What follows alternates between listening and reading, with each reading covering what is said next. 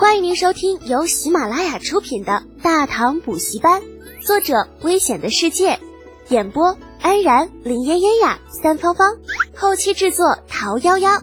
感谢订阅。第四百三十三集，我家将军。迎着薛仁贵的目光，众小国统兵将领笑得那喉咙里那小舌头都快出来了，纷纷叫道。不如尊师就当大元帅吧！大元帅威武，大元帅必胜！来自于田的大将军这会儿也不牛皮哄哄的了，望着由大唐护军提回来的三只被射穿了头颅的大雁，那头盔里边全都是冷汗，心中不禁暗自后怕。这家伙，这要是刚刚比试的时候，对方直接用弓给自己来上三箭，那自己就算再厉害，估计到这会儿尸首也都冷了。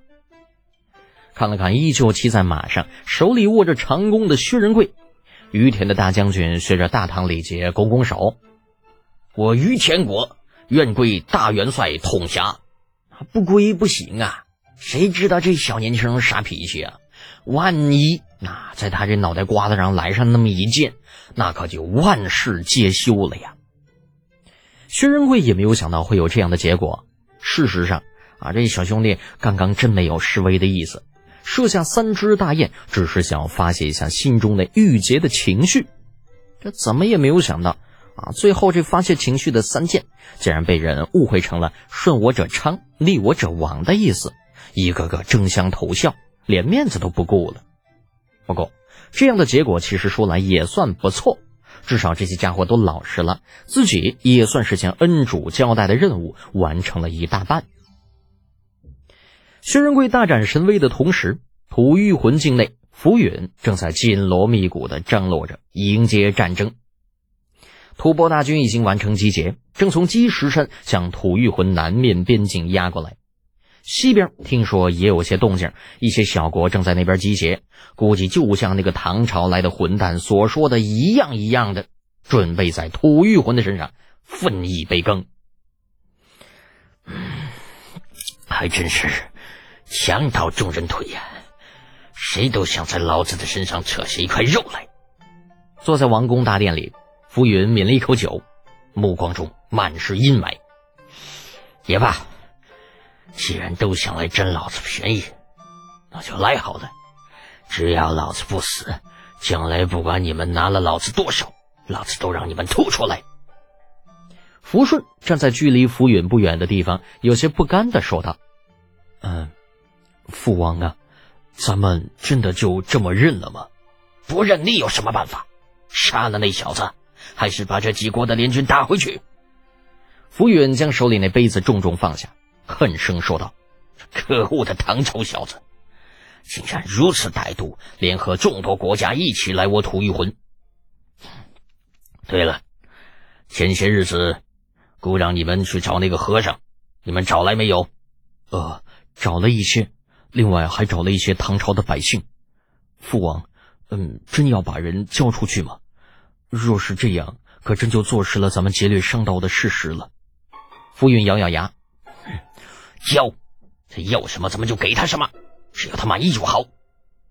此时的他，一方面恨不能把李浩千刀万剐，另一方面又不得不千方百计的满足李浩的一切要求，目的只有一个：熬。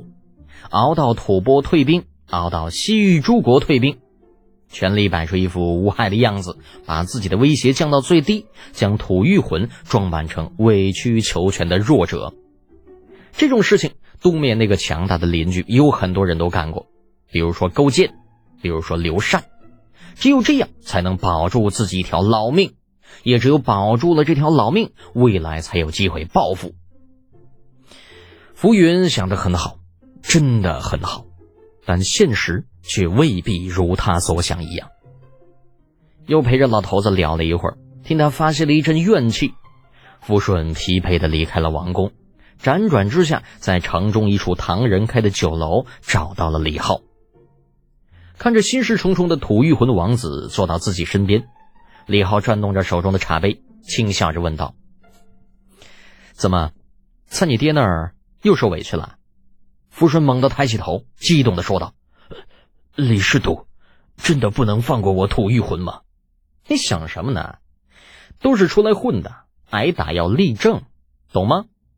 李浩有些诧异的看了福顺一眼，有些不明白他为什么到了现在还在抱着那种不切实际的幻想呢？老子费劲巴拉折腾出这么大的动静，怎么可能因为你一句话就把整个计划停下来呢？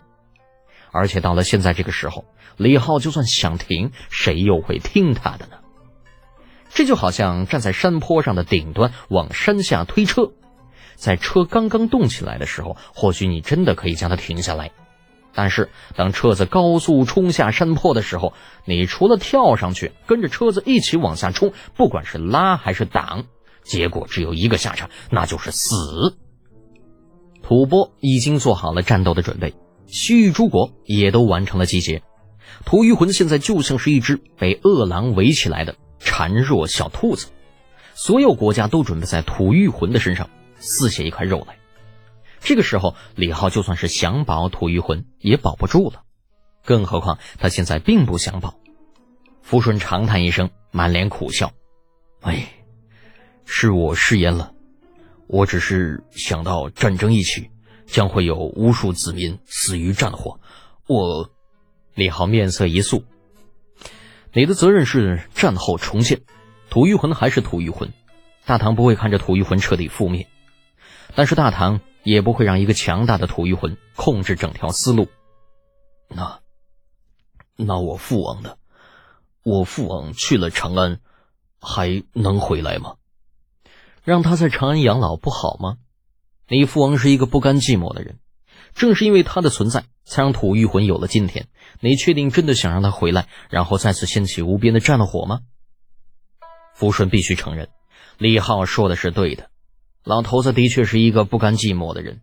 据他所知，老头子前段时间甚至还打过凉州的主意。如果不是大唐在漠北大胜，打败了突厥人，估计这个时候他老子已经对凉州发起进攻了。见福顺不说话了，李浩起身拍了拍他的肩膀：“好好想想吧，你是吐谷浑未来的王，要为吐谷浑的未来考虑。”吐谷浑的子民这次已经为你爹的行为付出了巨大的代价，你作为你爹的儿子，需要为这一切买单。说完这些，李浩带着一直站在一旁警惕、注意着四周动静的铁柱离开了酒楼。至于福顺能不能想通，他根本不在乎。在他看来，福顺能想通最好，想不通，大不了让吐谷浑再换一个能想通的国主，也就是了嘛。听众朋友，本集已播讲完毕，请订阅专辑，下集精彩继续哦。